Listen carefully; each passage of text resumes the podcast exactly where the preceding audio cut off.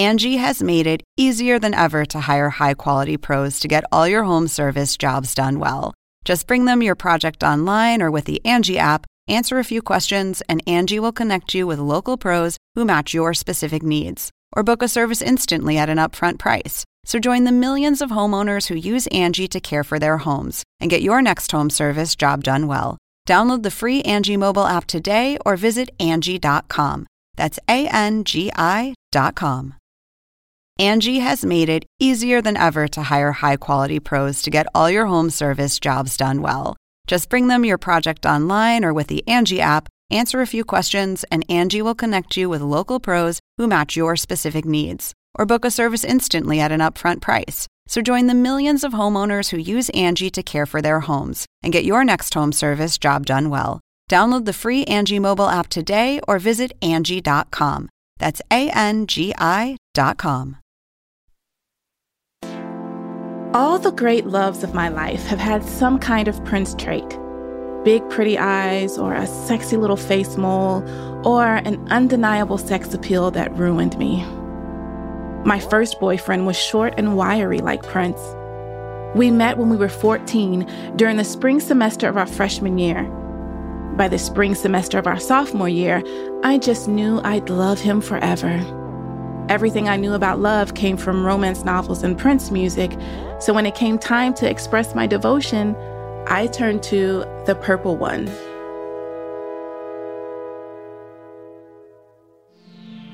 My mom had given me an old pair of her gold hoop earrings that reminded me of what Prince wore in his right ear in the video for I Want to Be Your Lover. I slid one hoop in my right ear and gave the other to my boyfriend. I told him it would be like he was always a part of me, and together we made a pair. Ew, gross. Really, I just wanted to look like Prince in some small way. Prince was much more flamboyant than my personal taste, and I never wanted to dress in his androgynous style. Most people think of frills and lace when it comes to Prince, and he even admits his passion for fine attire in the 1987 slow jam Adore when he sings,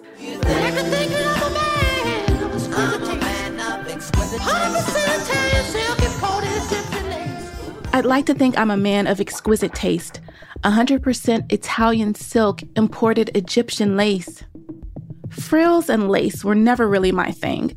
As a child, I often pushed back on my mom trying to make me a girly girl in shades of pink and lots of cotton candy dresses, but the way Prince expressed his femininity appealed to me. Prince often wore things I wish I could, like his burgundy fedora in the video for When Doves Cry. It had a piece of black lace that covered one side of his face with a flourish of white along its edge. And even though I was only seven years old when I first saw it, I'm pretty sure it jump started my puberty.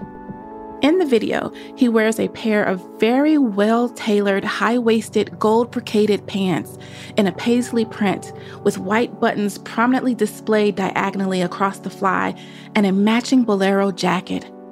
I knew I could never pull anything like that off. I don't like a lot of attention to my clothes because that brings a lot of attention to your body, and people have been assessing my body since elementary school but I still wanted that fedora. When he puts it on in the video and walks down a set of spiraling stairs, he has so much swagger. I remember pressing my hands to my chest to hold in my heart. I think if I had that hat, I would put it on and instantly become sexy. You can keep your cloak of invisibility. Give me Prince's fedora. I wanted his energy, his confidence in his body. Prince had so many iconic looks. My favorites are mostly in the run from 1986 to 1992. Of course, there was his bare midriff look of Kiss from the Parade and Under the Cherry Moon soundtrack, I love that look so much, especially when he would take off the little crop top and then his like little hairy chest would be exposed and his flat little belly. I just wanted to bite it. I just I still want to bite it. Then there was the fur and peach glasses phase of Sign of the Times, and he would wear these. And then there was the polka dot era of the Lovesexy album, especially the billowy turquoise blouse with like the high waisted pants in the Alphabet Street video. Fantastic I like love it polka so dots much. and zigzags, all these clashing patterns together. I was like and how can you wear that, get away with it, and just be so cool and confident in it? Of that all red I also really like his outfit from the Thieves in the Temple soundtrack. video from oh Graffiti oh Bridge. He is wearing thigh highs connected and to a garter when he what really in the world? Like Where did you get that? How did how, Harlem how? Renaissance look? of the diamonds and pearls, sins yeah. washed away, like snow white like shirt that would be open halfway to his belly button, and again, just showcasing all of that hair. I think a lot of pop open his shirt, like, and you would see really his chest hair, and he'd be like, ah, "I'm still a man, though." I think that's what he was trying to get across. I don't know if that's true, but that's just my impression. Regardless, I love every last one of these looks. There's just so much fashion to Prince.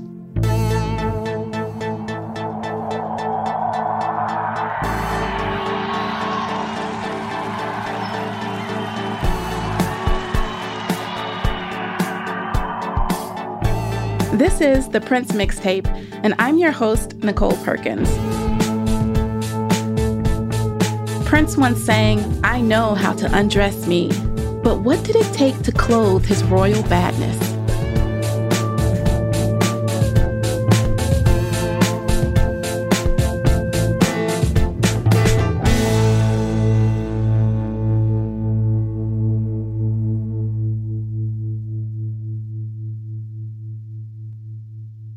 When Prince first started gaining attention, he shocked the world by wearing a trench coat, black bikini bottoms, and black thigh high tights as his signature look. You can see this outfit on the cover of the 1980 album Dirty Mind and in the video for the lead single of the same name. When the controversy music video came out the following year, Prince had changed into an oversized white shirt and black vest, but the bikini and thigh highs remained. By the time Prince sang, The Sky Was All Purple, there were people running everywhere, and the dystopian party hit 1999, he'd added a purple trench coat and actual pants. Then, in 1984, the Purple Rain movie and soundtrack rocketed him to stardom, and a new signature look was born. Now, every Halloween, you're sure to find a Prince look-alike amongst the vampires, ghouls, and sexy pizza slice costumes. You can throw on a purple jacket, a white ruffled shirt, some black eyeliner, and voila, you are Purple Rain Prince. His style was iconic, but at the same time, I think very elegant, not just bizarre. Meet Marie France, a bold French woman and costume designer who worked with Prince in the 1980s, starting with Purple Rain. When Prince performed the title track in the movie, he stepped on stage wearing a satin looking purple trench coat, a white long sleeved button up shirt with a high neck, and a rush of ruffles spilling from the collar down the chest, and black skin tight pants. His hair was an artful mess of curls, swooped to the right side to crest over his face. That crisp white shirt is the only time I've ever wanted to wear anything so frilly. I thought it was poetry. Marie France was instrumental in creating that look, but their collaboration almost didn't happen. She was initially hired to just create the costumes for the women in the film. Prince had other designers working on his looks. Prince had some designers who had worked with him on his concerts, but they were not familiar with uh, filmmaking. And as I got on board, I realized that they are not prepared. Certain fabrics they were using would not work well. So I went to the director, told him that with a few weeks we had left before shooting, nothing would be ready.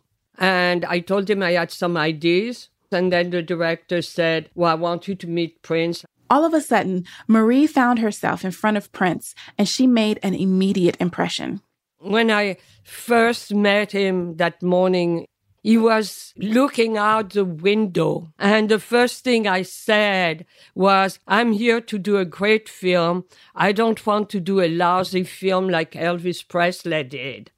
And he jumped and turned around. I think I really caught his attention at that point. Uh, I think he, he was not used to people speaking their mind and being so frank, you know. After that, Prince was all ears as Marie presented him with cutouts from magazines and ideas for what the clothes in Purple Rain could look like. that's when the director said, Well, why don't you sketch something? Tell him about your shirt. Marie was already a Prince fan before she came on board. She was familiar with some of his previous looks, and she had some notes. He sometimes wore this uh, tuxedo shirt, which had a little ruffle on the side, but I thought it was not romantic enough, eh, that it was too ordinary. So that's when I did a quick sketch for him there of the shirt with a ruffle, more like a 18th century nobleman. And he liked that. And that I could see right away caught on. And I think that's when he told the director to use me to add design to the film. That 18th century nobleman twist became a signature Prince look after the film's release. Ask anyone to picture Prince in their mind, and he's probably wearing that shirt. I think it was a surprise how it took off after. You know, I thought it was perfect for him and the character he was playing in the film, which is close to who he was. But I never thought it would take over like that and uh, become such an iconic item. Iconic, yet also fairly simple. That was on purpose in films, I don't like overcomplicated costume. On a close up, you don't want the costume to upstage the actor and the emotion that the actor is expressing through the dialogue or through his actions. You want the acting to come through and you want something which is going to complement. You don't want the costume to take over. The revamped tuxedo shirt was not the only show stopping element Marie designed for the film. The iconic look of Purple Rain with the trench coat, the ruffled shirt, the pants which are gathered on the side. That was something I added to the pants he had before because the gathering gave him more extension when he moved. And uh, I thought that would facilitate, uh, especially when he was on stage, you know. So I think the one outfit that everybody kind of likes also is my favorite. as incredible as the costumes were to look at, they also needed to speak to Prince's character in Purple Rain. It's a rock musical about a musician who's trying to prove himself, but it's also about a man's complicated relationships with the women in his life his bandmates, his girlfriend, and his mother. I like the idea of the lace over the eye. I like the concept of mixing some of the punk aesthetic with the romantic aesthetic. I think that was what I was trying to achieve because as a character in the film, there is a romantic aspect with Apollonia. And then there is also something harsh about him sometimes, especially when he has the encounter with uh, Wendy and Lisa. So I thought the clothing should reflect those two aspects of the personality. Purple Rain became an international phenomenon when it was released in 1984 and launched Prince into a new stratosphere of his career. It did the same for Marie. It was my first big film. So I learned a lot. And I'm like very thankful to him uh, to have really started uh, my career in a way, you know. I mean, not totally started, but give it visibility. It changed everything for me. After the movie, Prince and Marie continued to work together. They hit the road for a 98 date concert tour for the album Purple Rain. It was then that Marie realized Prince had a slightly different philosophy when it came to handling precious fashion items. I would go vintage clothing store especially to get uh, vintage jewelry and I found this amazing cut velvet woman coat from uh, the 20s and I bought it and I showed it to him and I said, you know, either I'm going to keep it for myself or if you are interested, do you want it? Do you, and he loved it. And I said, you know, it's from the 20s, rather fragile. So maybe you should keep it for your regular life, but not wear it on stage. Well, of course, the first night He wore it on stage and threw it on stage.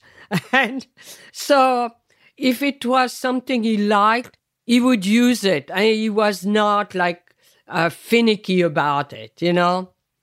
It was to be used. What was it like doing a fitting with Prince? he did not like to be fitted. I learned that because usually when you design, you do an outfit in a white muslin in the shape. That, forget about that. Normally, when a costume is being made, the designer cuts it out of cheap muslin fabric so as not to waste the silk, velvet, or whatever more expensive material the final piece would be made out of. But with Prince, that would not fly. He could not visualize what it would become if it was in a muslin. You had to do it in the right fabric right away. So if it did not fit, we would have to redo it just dump that one and redo it. And he would expect me to try on his costume and see how it would fit. I'd say, yeah, but I'm not made like you. You know, I have different shape. you know, I mean, my shoulders are not there. He does not have breasts. I don't, I mean, there's other appendage that I, you know. So it was kind of funny in a way. Say, why didn't you try it on? so it was trial and error sometimes, but uh, that's why usually we repeated always through the concert the same shapes, but in different fabric to avoid the fact that since he did not want to do any fittings, they would have the pattern and we would repeat basically the same pattern over and over again. With some additions and, you know, until he went into a different style. After the astronomical success of Purple Rain, the movie, album, and tour, Prince decided he wanted to make another film. But this time, he didn't want to just star in it, he also wanted to direct it. In Under the Cherry Moon, Prince played a gigolo in the south of France. Marie's approach to the costumes for this movie was slightly different than anything she'd done for Prince up until this point. I think it was more of a departure. We were doing black and white. I was getting inspired by a black and white film from the 30s and 40s. I wanted something that did not have a certain period, like timeless, very timeless. Also, one of the things he liked was the coats from the 40s with a big shoulder. And he actually had a collection of them from that period. So we reproduced that, for example, in the white coat, which was actually made with white cashmere that I got in the south of France, which is the same white cashmere that the Pope used. Wow, that's incredible. I know exactly the coat Marie is talking about. Prince wears it with his collar popped because he's so fly, but I didn't know it was papal. You know that's some good quality cashmere if the Pope uses it. Unfortunately, when Under the Cherry Moon was released, it was widely panned and mocked by critics. It was a huge flop and won five of the eight Razzie Awards it was nominated for, including Worst Film, Worst Director, Worst Actor, and Worst Original Song. Now, I take issue with that Worst Original Song award because the soundtrack is fantastic, every single bit of it but I can't say they were wrong about everything else. To be honest, it's not a very good film. It looks fabulous. It's a great DP, great set decorator, production design. Um, it's not a great film. We were lacking a director. It's too bad. I mean, I'm very sorry because I think it could have been such a great film, but yeah. I mean, Prince is a musical genius, but he's not a film director. Right, right. I mean, the soundtrack, the music was amazing. I love it. Yeah. I mean, I've actually on one of the soundtrack I uh, recorded with Prince. Really? Yeah, on uh, Girls and Boys. Is that you speaking French? Yeah. Oh my gosh.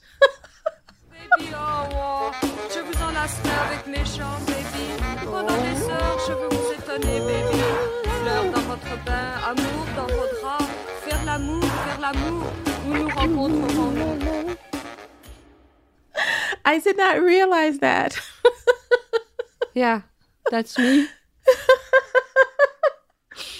I took that song to my seventh grade French class because we had to like bring in examples of French. And I played it for my French teacher, and she fell in love. That was like the first time she heard it, and she fell in love with it. Basically, she taught us some French from this song from you. oh my God, this is amazing. I got a call. Would I be available to go to the studio to translate some words into French? that Prince had written in English. And um, I said yes. So I go to the studio. So I translated the words. And then he said, and here's a microphone. And I thought, oh my God, I had no idea. I mean, I thought I was there just to translate something, you know? So I do it and I thought, okay, second take will be better. And he goes, Thank you very much. He applauded, and that was it. the whole thing took like half an hour. That is amazing because the lyrics are I saw you from across the room and you danced so hard I smelled your perfume. Yeah. this is fantastic. You have made my day. Wow. Oh, I'm so glad. After Under the Cherry Moon, it didn't seem likely that Prince would make a movie again or if he did, that it would be any good. So Marie decided to move on to other opportunities that would let her flex her film costuming muscles, but she left on good terms. They always had a playful dynamic. Both Marie and Prince had distinct points of view and strong personalities, and whenever they didn't see eye to eye, they resolved the issue with lightheartedness and jokes. I always told him also what I thought. If I did not like something, I always said it. And I remember one time he told me, he said, Oh, French women, they always want to argue. But he was laughing. I mean, it was not a nasty thing, you know, and we laughed, you know. And then another time, that was towards the end of my work with him. I wanted to talk about costume for the next uh, tour. And he said, I don't have time or something like that. And I knew it was coming up. So I was a little uh, anxious about getting started. And uh, so I just told him, you know, as far as I'm concerned, you can go naked because, you know, it's your choice, you know, if you don't have anything. And it was really funny because afterwards he did that album cover where he's sitting among flowers and he's naked. And I thought, I wonder if I gave him the idea of, you know, not wearing any clothes. yes, that was the Lovesexy album. It's got like purple flower behind it, and he's on a white yeah. flower. Yeah, yeah, yeah.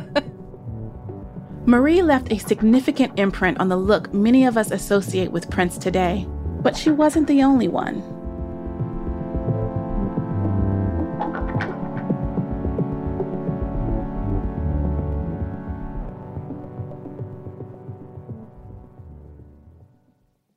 Angie has made it easier than ever to hire high quality pros to get all your home service jobs done well. Just bring them your project online or with the Angie app, answer a few questions, and Angie will connect you with local pros who match your specific needs. Or book a service instantly at an upfront price. So join the millions of homeowners who use Angie to care for their homes and get your next home service job done well.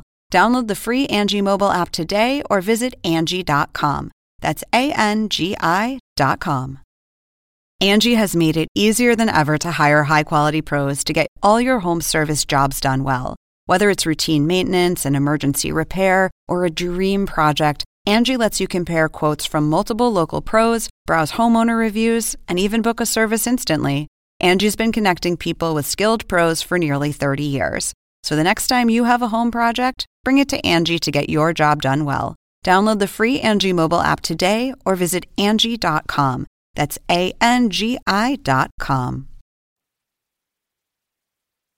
Not many people, if any, that I've known since have their own wardrobe department fully staffed fully functioning wardrobe department. This is Stacia Lang, a designer who creates costumes for sci fi, superhero, and fantasy films. She worked with Prince from 1990 to 1993.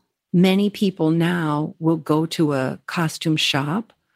Let's say they're doing a tour, they have clothes made in a costume shop in Hollywood or wherever it may be. And Prince was really the first person that I knew that had his own wardrobe department. In fact, a lot of celebrities would come and musicians, of course, especially if they were recording there, and they would come up to the wardrobe department and see it. And I think it was a source of pride. I mean, all of Paisley Park was a source of pride for Prince. Susan Rogers, Prince's former engineer, shared in an earlier episode that Prince was one of very few musicians at the time to have a full studio in his home. And now Stacia tells us how rare it was for someone to have their own wardrobe department. Prince has always been a little ahead of the curve. For Stacia, her passion for design and costuming came well before she found her way into Prince's orbit. When I was a kid, I absolutely loved costumes. I watched movies, I watched television variety shows, The Sonny and Cher show, Carol Burnett. I knew who Bob Mackie was, and I knew that I wanted to be a costume designer and costume maker. In the late 80s, Stacia was working towards that dream in New York City. I knew that, that I needed to learn the fundamentals of making clothes. And so I was lucky enough to go to FIT in New York. And I started out working in Broadway on Broadway shows and the ballet, New York City Ballet. This is old world ballet making, tutus, the principles and techniques. And I learned things like gussets, maybe under the arms, between the legs. I learned about giving dancers full motion through that type of piecing and also the types of fabrics that we used as well silks, cottons, natural fabrics. And so I really did learn from those experiences in New York the fundamentals of dressing a person who's moving and dancing. Looking back on it, I realized these types of things were very, very instrumental in helping me help Prince do his job. New York was rewarding professionally, but Stacia was ready for a change. I had decided that New York wasn't for me anymore. I'd had enough. I wanted to move back home. Actually, I'm from Minnesota, and I wanted to move to be near to my parents near my family. And I knew that I'd probably end up working in Minneapolis, but I didn't know exactly how. Enter a stroke of good luck. So, very strangely, I was at a woman's home upholstering her couch. It was a job through one of the studios that I worked for. We were doing interior design. And I happened to mention to the woman that I was wanting to move back to Minnesota. And the very, very strange thing about it is that she said, Oh, Minnesota, one of my good friends works for Prince. She knew Helen Hyatt, who was the head of wardrobe there at Paisley Park. And I could not believe it. It was this synchronicity, this unbelievable serendipity that happened that day at just a random place with a random person. And then another dash of luck. So I called Helen, and they just so happened to need a pattern maker, which is another strange, strange, serendipitous thing that happened. And the people there, especially Jim Sharon, who was Prince's tailor, knew that some of the same people that I knew in New York. And so through those people, they gave me a good recommendation. They said I was great and good to go. And so they hired me sight unseen from New York. So very soon after that, I was on a plane to Minneapolis to work wow. at Paisley Park. And that's where I started my journey with Prince. The employees in this room are hired to create and assemble all of Prince's on and off stage clothing. Is this for? For Prince. Oh, mm-hmm. so that's a Prince shirt. Mm-hmm. Not only all of his shirts, but also monogrammed stovepipe pants, lace vests, shoes, and jackets are made here. Who actually designs that? We interpret here. Really, all the designs and concept comes directly from from Prince. That's from a CNN news story about Minneapolis. They had a rare peek inside the world of the city's most famous resident. It was a very social place. A lot of fun happened in the wardrobe department besides all of the work that went on there.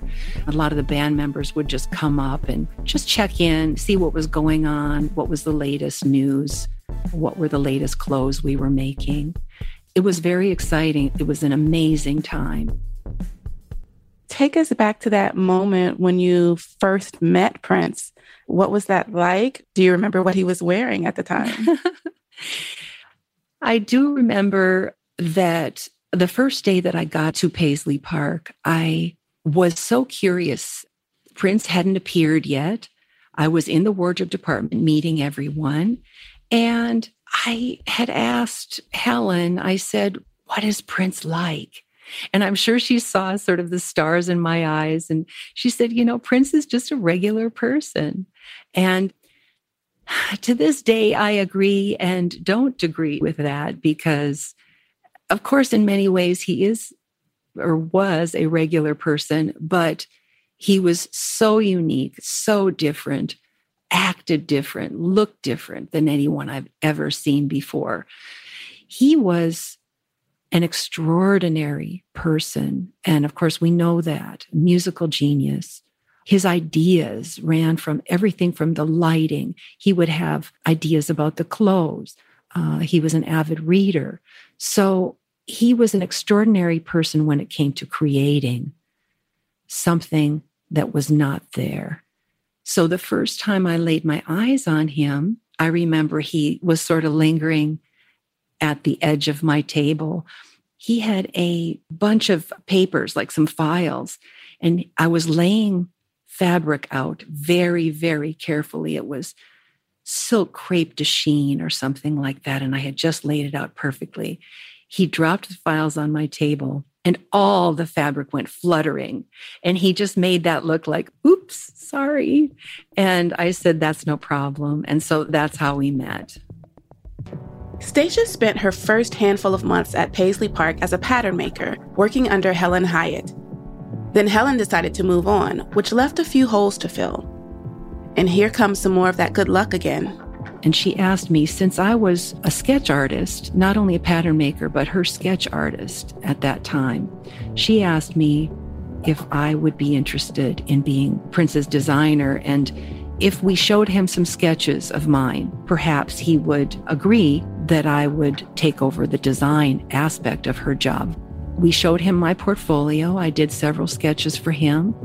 He apparently really loved them because one of his associates came in and said, Oh my gosh, you should have seen Prince's reaction to these sketches. And he loved seeing himself because I sketched his face, I sketched his likeness, in the clothes so he could visualize himself in the clothes.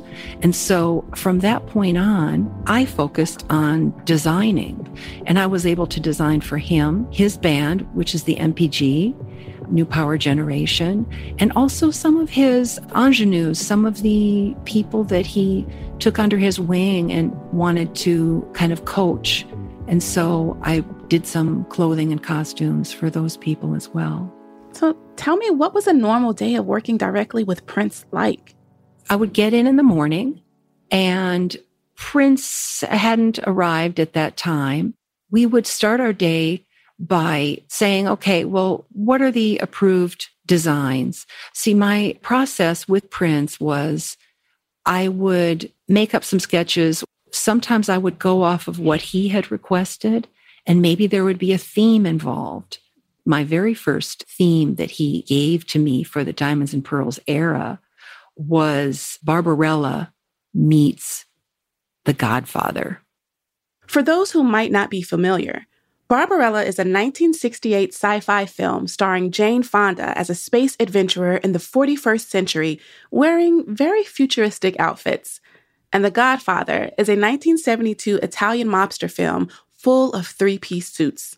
I think he loved testing people and finding out how much he could push us, how far he could push us to discovering new avenues for him. So when he said that to me, He also gave me the color theme of black and white. So not only was it Barbarella meets The Godfather, he said he'd like to see what I could do in black and white. And this was my very first sort of assignment from him. So I did use that old world tailoring. I took pinstripes and I looked for fabrics that would have a gangster theme and we created what is called gangster glam through that assignment. And then I did small details on the garments, like a little curly Q pointed collar, which you might see on a couple of the, I'd say, iconic garments that we did together. So we would do futuristic elements and details on these old world tailored garments, like, say, a wide lapel or no lapel, maybe some piping. I did one garment that had neon green piping on a purple ground with big neon buttons. So to me, that futuristic theme played out through quite a few garments that we did for him. We have to be honest and acknowledge that Prince was kind of a control freak when it came to his art. But he surprisingly gave Stacia and the wardrobe department space to do their thing his persona, his clothing meant so much to him. That's one of the reasons why I enjoyed being with him and, and working with him so much. Funny enough, he left us alone in a certain way that maybe he didn't music wise, you know, because he could do everything music wise or almost everything. Whereas I think for a lot of people, making garments, sewing, creating something from a flat cloth to a three dimensional garment is a little bit mysterious in a way. So he gave us some leeway in terms of that, and he respected what we did. Of course, Prince wouldn't be himself if he didn't put his own twist on the presentation of those outfits. Maybe he would wear it exactly the way that I designed it to wear with this shirt, to wear with these shoes, but sometimes he'd mix it up. He's wearing that with a red scarf or a red shirt, and it looks amazing. He would style himself to perfection. He also knew his audience. Let's say he was going out to a club, he knew exactly how he would wear and wanted to wear something to give a certain impression. So he knew himself and he knew his clothes. But Prince trusted Stacia's eye. Generally, I would design for him exactly what I wanted to see him in. And most of the time he would wear it. And in 1991, Prince had a very specific request. Stacia didn't know it at the time, but she was on the verge of designing a stage costume that still gets talked about over 30 years later. This was a case where he was going to be performing at the MTV Video Music Awards. And Essentially, we were making things for him, and we didn't know if he was going to come to us and request something. Well, he did. In fact, his secretary, she came to us one day, and I don't know why he didn't come to us personally. Maybe it was because it was such an odd request, and it was so, so, so strange. But she came and she said, Okay, guys, this is what Prince wants to wear. And there were three things that had to happen. He wanted the rear end out, he wanted it to be yellow, and he wanted it to be lace. So those were three non negotiables. So, as the designer, of course, you can have a concept and you can have someone's idea, but it takes a designer to actually design the garment. It takes the tailor to say, this is how it can be done. And it had to be an illusion. He was going to be dancing around, rolling around even, and that garment had to stay on his body. Is there going to be a line going down the center? Are they going to be two separate holes for his rear end? What does he even mean by it? What does his rear end look like? How can we make this happen? And so it took all of us to brainstorm and say, okay, what lace do we have? Number one. So we're going on about kind of strategizing. And we knew we only had a very short amount of time. what can we do? Is there a pattern that we can use right now that we have for the suit? Well, yes, there's a pattern. We'll do a bolero jacket. Stacia and her team only had about a week to answer all these questions. Man, we cranked on that thing and I sketched a couple different ideas, one with more exposure, one with less exposure. Now, when I presented the ideas to Prince, that was something funny too, because I was walking down the hallway with these sketches thinking, oh my gosh, what am I going to say? How am I going to say it? What is he going to choose? And so I knocked on his door to his office, and he was sitting at his desk. And I came in and I said, Well, hi, hi, Prince. I have your sketches for the MTV Video Awards. And he just kind of cleared a space on his table and we looked at the sketches. And I said, This one has more exposure, which actually I had all the way down the leg so that you could see part of his legs. And then the other sketch that I did had two little round holes for his little bum. And he just pointed to the one with less exposure, which that's what we ended up doing with the two holes. And it was just funny because he crossed out with a graphite pencil the one with more exposure. And I thought, well, this is a guy with some modesty. Now armed with Prince's approval, Stacia had to figure out how to take this modest look from sketch to reality. So there was a beautiful white, pure, really heavy French lace that we had that we took right away to the dyers. And we had that dyed bright citron yellow. And also, she had to dye up several fabrics that would create the illusion that his rear end was showing. And eventually, I chose a very, very thin, it was almost a net, like a marquisette type of plain weave fabric for the illusion. And with every little curlicue of lace around the rear end. Here was another crazy thing about fit. That's a garment that would absolutely need to be fitted on a body. You know, how much is really showing? Are little naughty bits showing that we don't want to show? Uh, we made sure that the front, even though it looked like a see through, garment, of course, in the front, we had, I think it was silk crepe de chine that was also his skin tone, so that it looked like it was nude, but of course, there was full coverage in the front. And from the back, what can you see? So that's a garment that would normally need a lot, uh, maybe a couple different fittings. We didn't fit it at all, but he did try it on. We were just going in at the nick of time. I was finishing up his shoes on the plane, though, and that was very, very interesting too, because someone sitting right next to me saw me. I was being very discreet, trying to sew the lace on the shoes. But the gentleman sitting next to me said, Would that be for the little purple man then? and I just about died. I just thought, Oh my gosh. That's the moment when I knew that his shoes were iconic, absolutely unmistakably Prince. I was so impressed by that. I thought, mm-hmm. well, you can't hide that. On September 5th, 1991, Prince and the New Power Generation took to the MTV Video Music Awards stage and performed Get Off. It's a raunchy club track with a rhythmic mechanical feel that sounds made for underground warehouse sex parties. Tonight, you're a star.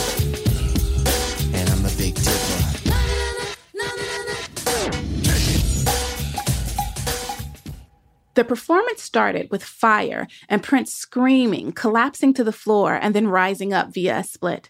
A simulated orgy is taking place all over the stage because, of course, it is. That's the nature of the song. Prince was wearing a yellow suit with intricate loops and swirls cut out all over. Prince sang and did a little bit of footwork as he performed, always facing the audience. Then he gives a little twirl and reveals a brief glimpse of his assets to the crowd. They go wild. Prince swerves his butt around again a few moments later and really lets them have it while singing.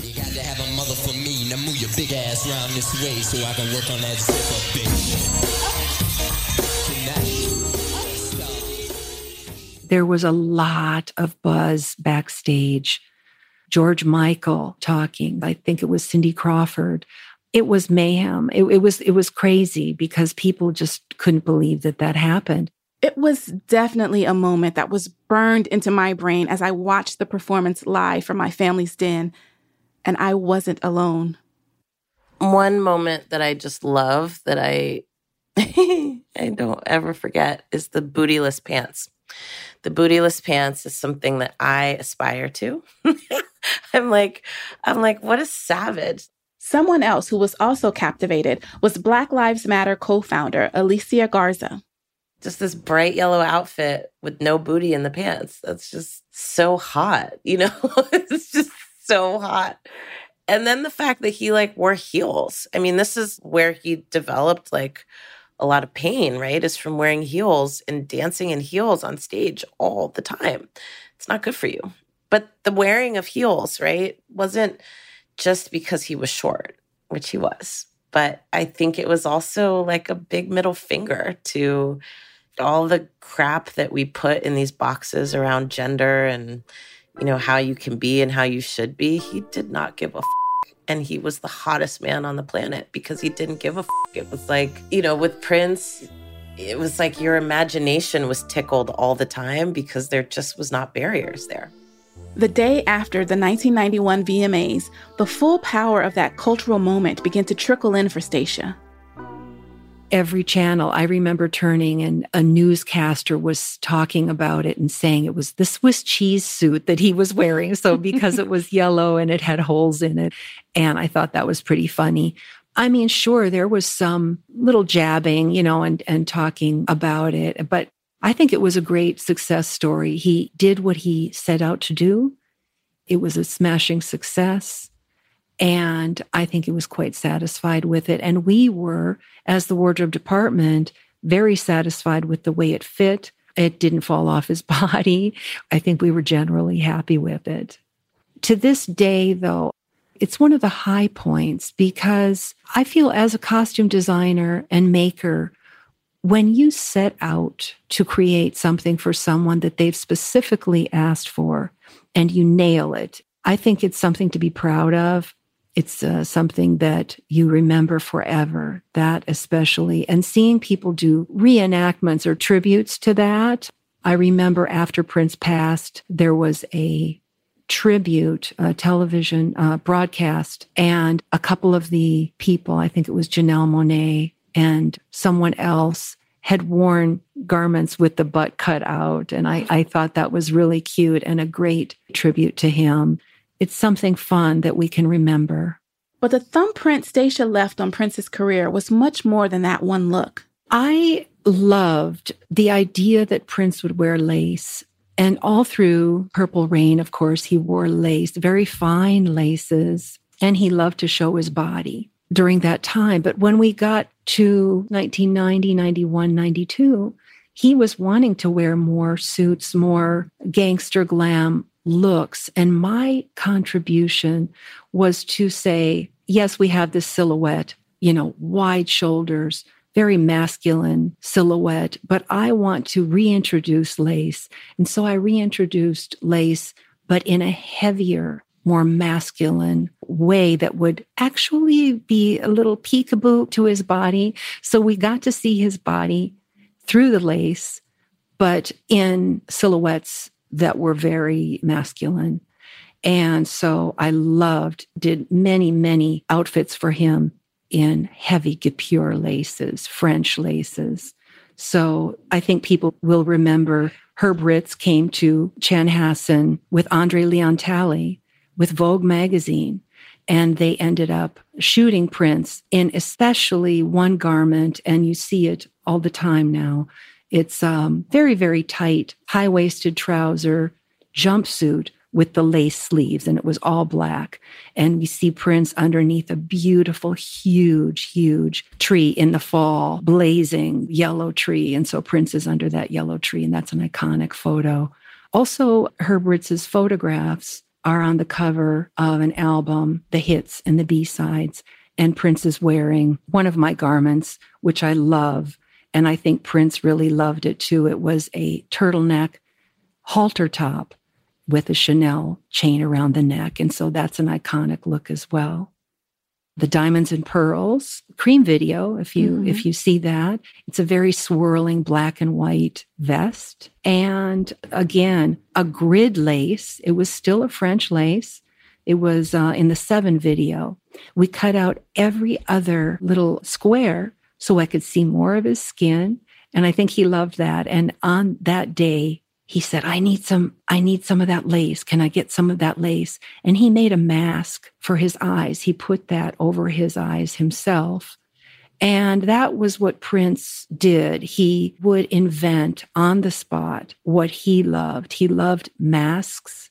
He loved masquerade and he loved the mystique. And I think to this day, that mystique lives on because he didn't tell all, you know, like everybody does today. He didn't tell all. He kept some things private. He kept his feelings. He didn't over explain anything. He just did it. And with the mask, it was very, very much an illusion and something that he invented himself. I just want to let you know that uh, around this time, I was a, a teenager when you were working with Prince, and the kind of curly Q cutout design of that era that you would have with like the jackets. That was so important to me that I found an outfit for my Easter dress. It was a cream suit with a jacket, and a, I think it had a long skirt. And I remember the shoulder pads in it and I found it and I was like, oh my God, this looks like a Prince outfit. And so I was like, Mama, can you please get this for me? This is what I want to wear for Easter. And so I got that outfit. I love that era. I love the design. Um, so you impacted my Easter. Oh, that that is amazing and that means the world to me. Thank you so much for telling me that. I loved those swirls and I loved the designs that I felt added that certain feminine quality that he had, and yet it was very masculine. So thank you so much for telling me that. I love it. I wore my Easter Prince outfit to church with that first boyfriend I mentioned earlier. It was his first time going to church with me, so it was a big deal. And all I could think about was how I finally had some Prince flair in my wardrobe. I cannot believe I got to talk to the designer of that style. My teenage self is dancing inside.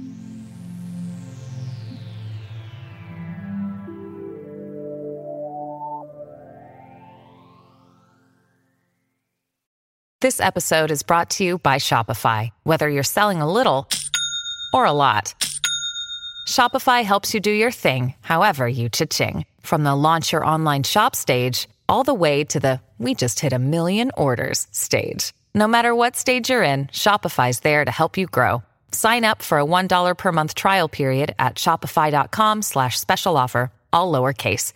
That's shopify.com slash special offer.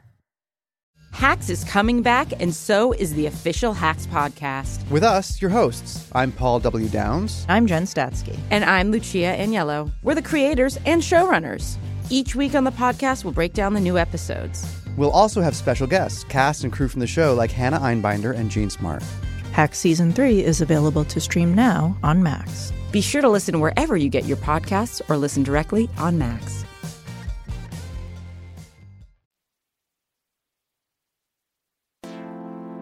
Like all good things, Stacia's time with Prince eventually came to an end. This was just before he changed his name to the love symbol. So there was a lot percolating then. There were a lot of things going through his mind. And I think with every phase of Prince's style, there may be reasons backing it up or an album backing it up, different ideas, different concepts. So at that time, our relationship, it was time to move on. You know, we had done what we needed to do. I served the purpose that I was there for. And then I moved on. He moved on. And that's how it ended.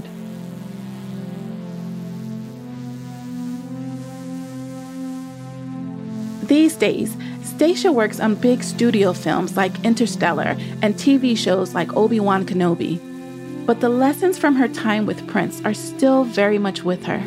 I am very, very familiar now, I think because of him, with working on seemingly impossible deadlines, working with people in all different personalities, all different walks of life, different characters. I think I'm more adept than I was before Prince at having compassion for a human being and saying, look at what this person is going through. I would be with Prince when he was walking through a crowd and hearing the things that people said to him.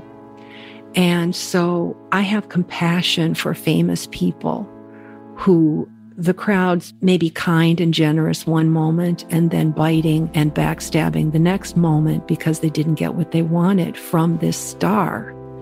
And yes, they've chosen this life, but there's still things that we can give to them as their caretakers, as their designers and collaborators. There's things that we can give to them that I think they appreciate. A lot of Stacia's work is preserved at Paisley Park, and she goes back from time to time for a trip down memory lane. I've been back several times. One time in particular was my favorite. I got to go with Vogue magazine and we looked through the archives and I got to pull out of boxes garments that I had done for him. It was like opening a treasure chest and all the feelings that I had when I touched those garments are indescribable because not only is it time with him, it's my own personal journey. And that was extremely exciting. They've done a beautiful job in preserving the clothes. And I love to be able to help in saying, this little detail belongs here. This is what that means. So that was one of my favorite times. I've also been back to look at the shoe exhibit and to do an interview about that and my time with Prince. So I'm very involved there and I'm, I'm happy to be involved. And when it comes to preservation, recently there was some discussion about making sure that iconic outfits of our celebrities and historical costumes stay preserved and they're not to be worn after that. And I'm wondering, how would you feel if you saw someone make a play to try to wear one of Prince's outfits as an homage, as a tribute still, but how would you feel about that? It, it would not sit well with me at all.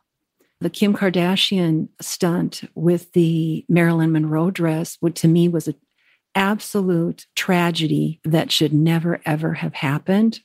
That garment is a cultural treasure. And just like with Prince's garments, they're cultural treasures. They have his scent, they have his body oils, they have his spirit in the clothing. If someone wears that, to me, it breaks the magic not to mention that it can ruin the garment. So I find it appalling that someone would try to squeeze into a garment, especially something like Prince. I mean, Prince was a very, very, very tiny person. For someone to be able to even have the permission granted to get into a garment like that is just not is not something that I would accept lightly. Do you have a favorite memory that you can share? I have a lot of favorite memories, but seeing him for the very first time in a garment, walking out in front of, let's say, his band. Of course, he was trying it out, you know, and seeing what the reaction would be. And so they would hoot and holler and just clap. And everyone that happened to be standing around at that time would clap. And he would have the greatest look on his face of just pride and satisfaction. And for me, that just filled my heart with like, my gosh, we, we did this together. I was able to give him something that he loved and that he was proud of. Those are my favorite memories. As Prince grew older, like most of us, he covered up more and wore looser fitting clothes, but he remained impeccably dressed. He traded the crop tops and thigh highs for hooded tunics and wide legged pants, but the swagger remained much the same. Marie France and Stacia Lang created a blend of styles for Prince punk and romantic, gangster and glam, masculine and feminine. Even though Prince's style was much more elaborate than almost anything I would ever wear, I learned from him that I could be my own person. I never wanted to be a girl in pink, fitting into the world's expectations of me. And now I'm a woman with red lips and nails, carving out my own path. I'll never have Prince's swagger, but I still think if I got even a duplicate of that burgundy fedora, I could pretend. I'll leave you with Prince singing about his own style in his song Pretty Man, which is basically an ode to how good Prince looks to himself. And you'll get no argument from me.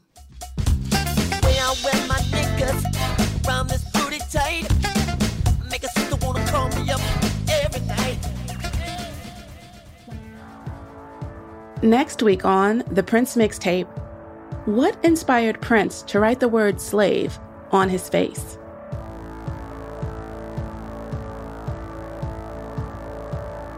The Prince Mixtape is produced by CNN Audio and Pineapple Street Studios. It's hosted by me, Nicole Perkins. Our producers are Emmanuel Hapsis, Beandria July, and Natalie Brennan. Our managing producer is Aaron Kelly. Our editor is Darby Maloney. Mix and original music by Hannis Brown. Our head of sound and engineering is Raj Makhija, and our assistant engineers are Sharon Bardalis and Jade Brooks. At CNN, our senior producer is Felicia Patinkin, and our executive producer is Abby Fentress Swanson. Nicole Pesaru and James Andrus designed our artwork. Executive producers for Pineapple Street Studios are Gabrielle Lewis, Barry Finkel, Jenna Weiss Berman, and Max Linsky.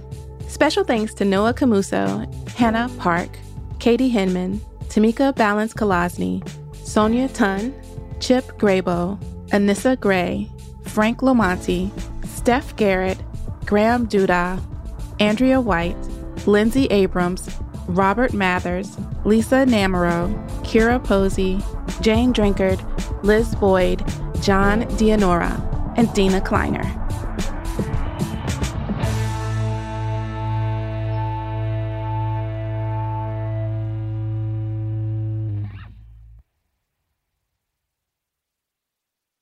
Angi has made it easier than ever to hire high quality pros to get all your home service jobs done well. Just bring them your project online or with the Angi app, answer a few questions, and Angi will connect you with local pros who match your specific needs. Or book a service instantly at an upfront price. So join the millions of homeowners who use Angi to care for their homes and get your next home service job done well. Download the free Angi mobile app today or visit Angi.com. That's A N G I.com. Now streaming exclusively on Max, a new CNN flash doc about the album that has Nashville talking. Call Me Country. Beyonce and Nashville's Renaissance. Watch it at max.com slash call me country. Max subscription required.